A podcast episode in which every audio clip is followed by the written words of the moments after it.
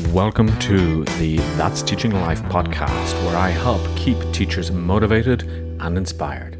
There, welcome along to the podcast. And again, another week has gone by, and I'm going to be talking about another issue that has come up that I've seen for teacher entrepreneurs and how we can overcome this. This topic comes from a post that I saw on one of my Facebook groups, and it was from somebody who was getting very, very down because they had had a number of strategy sessions and things hadn't succeeded.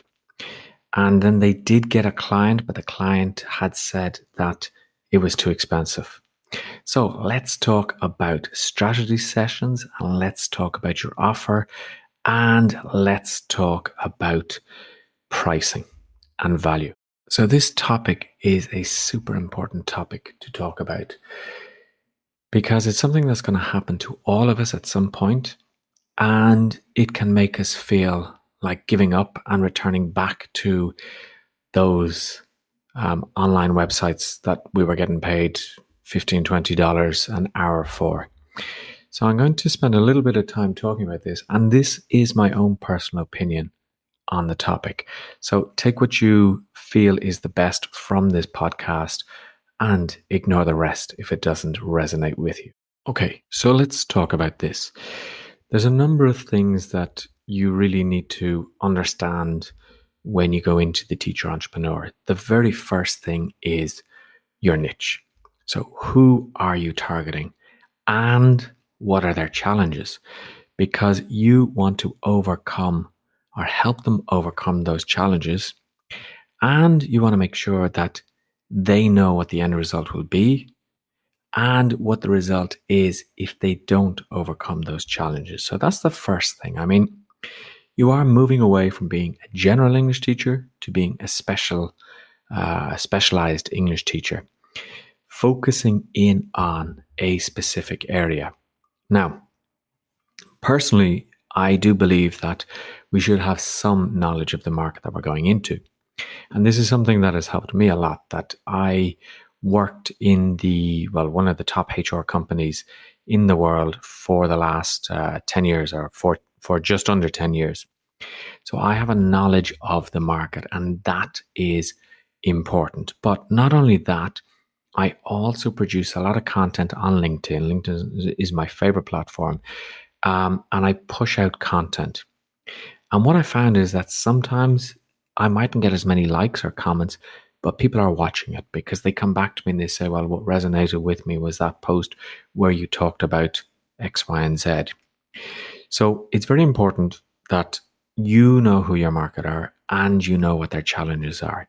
I mean, is it that they have challenges with um, grammar? Well, then you're focusing in more like a general teacher. So you want to look at the specific things Maybe it is legal contracts that they have issues with, of understanding the legalese or understanding how to respond to questions when it comes to legal English.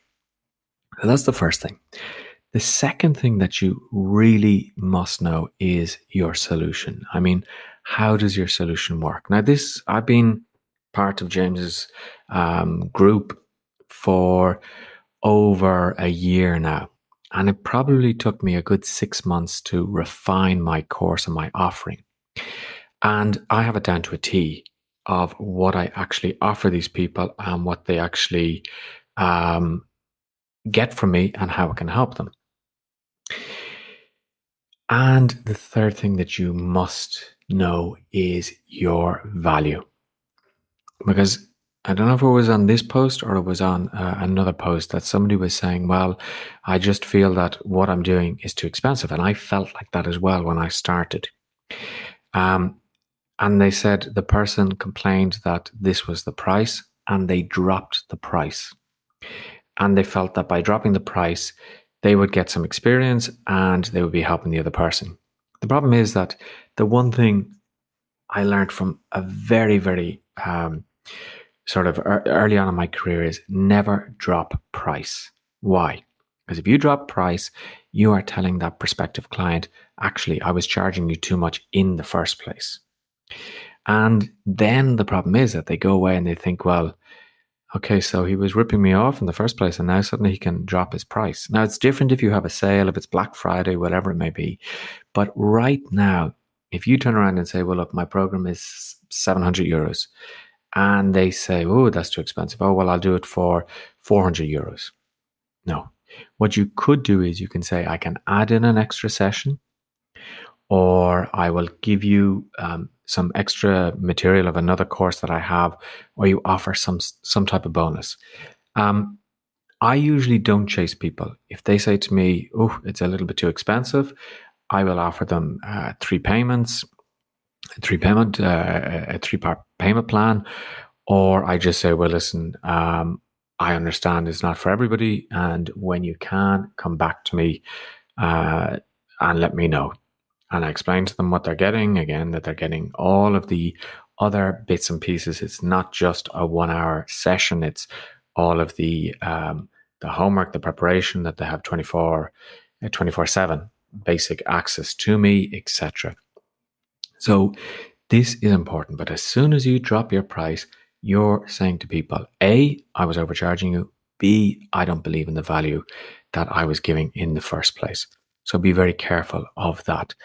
Now, when it comes to strategy sessions as well, um, one of the things I uh, I always say to my clients, and when I'm I'm working with my non-native English clients, is that in order to come across as the person that you want to be seen, I, and I don't like using this alpha male uh, idea, but I say it was what the Wolf of Wall Street says in some of his sales training.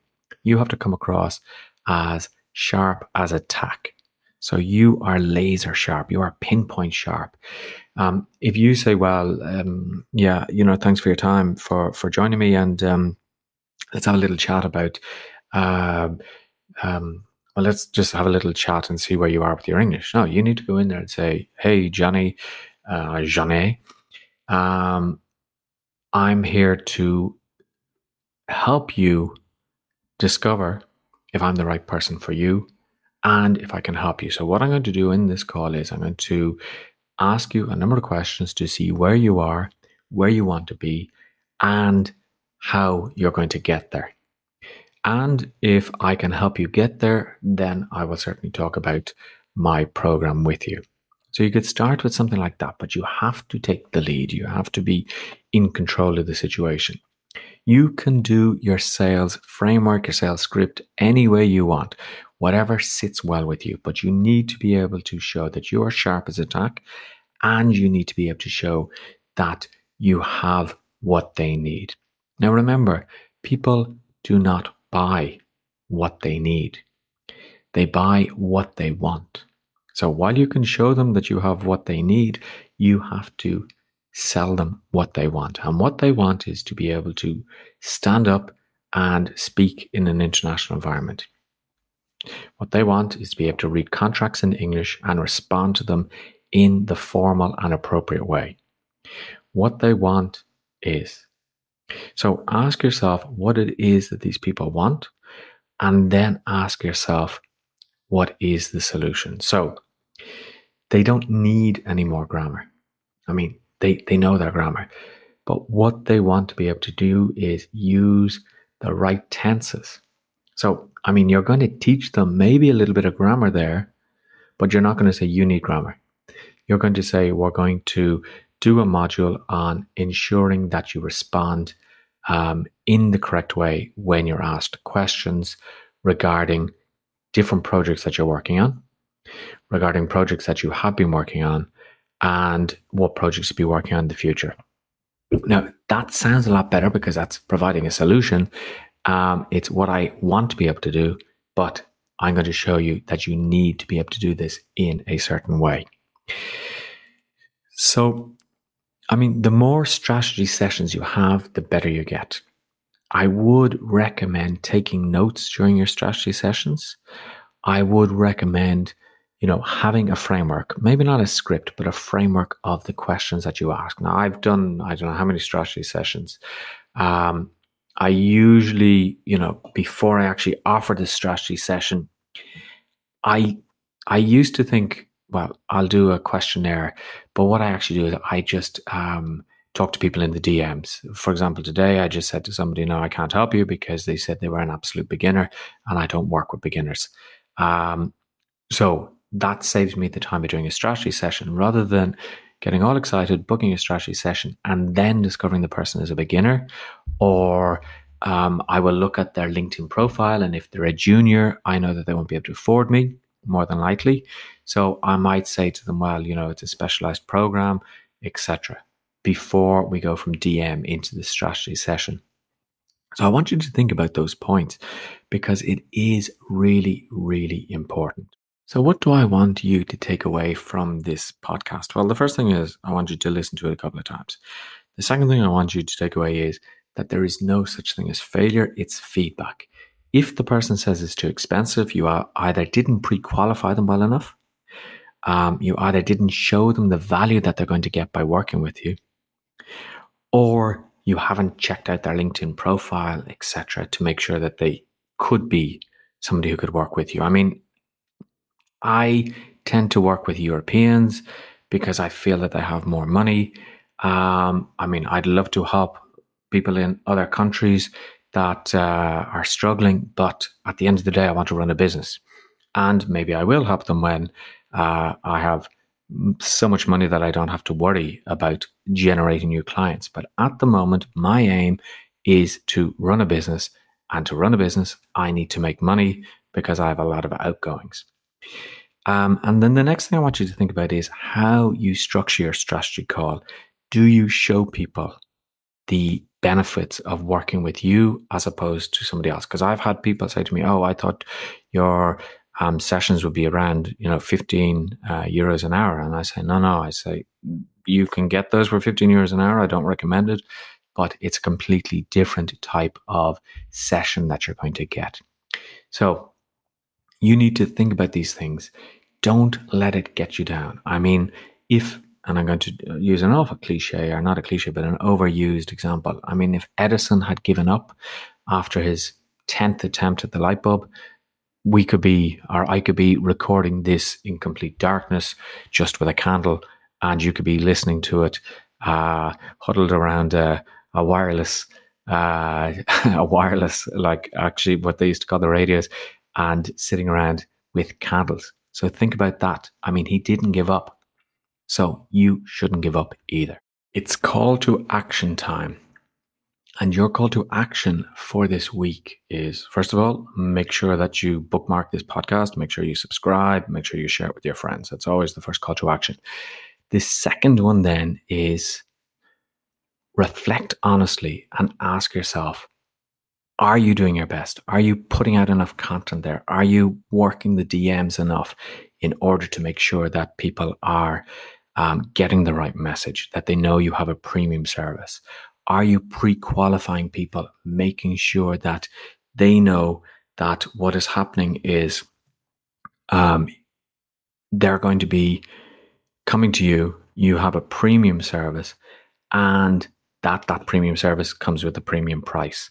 So think about that and make sure that you stay tuned and I will talk to you in the next podcast make sure that you subscribe to this podcast to be kept up to date when I release new episodes.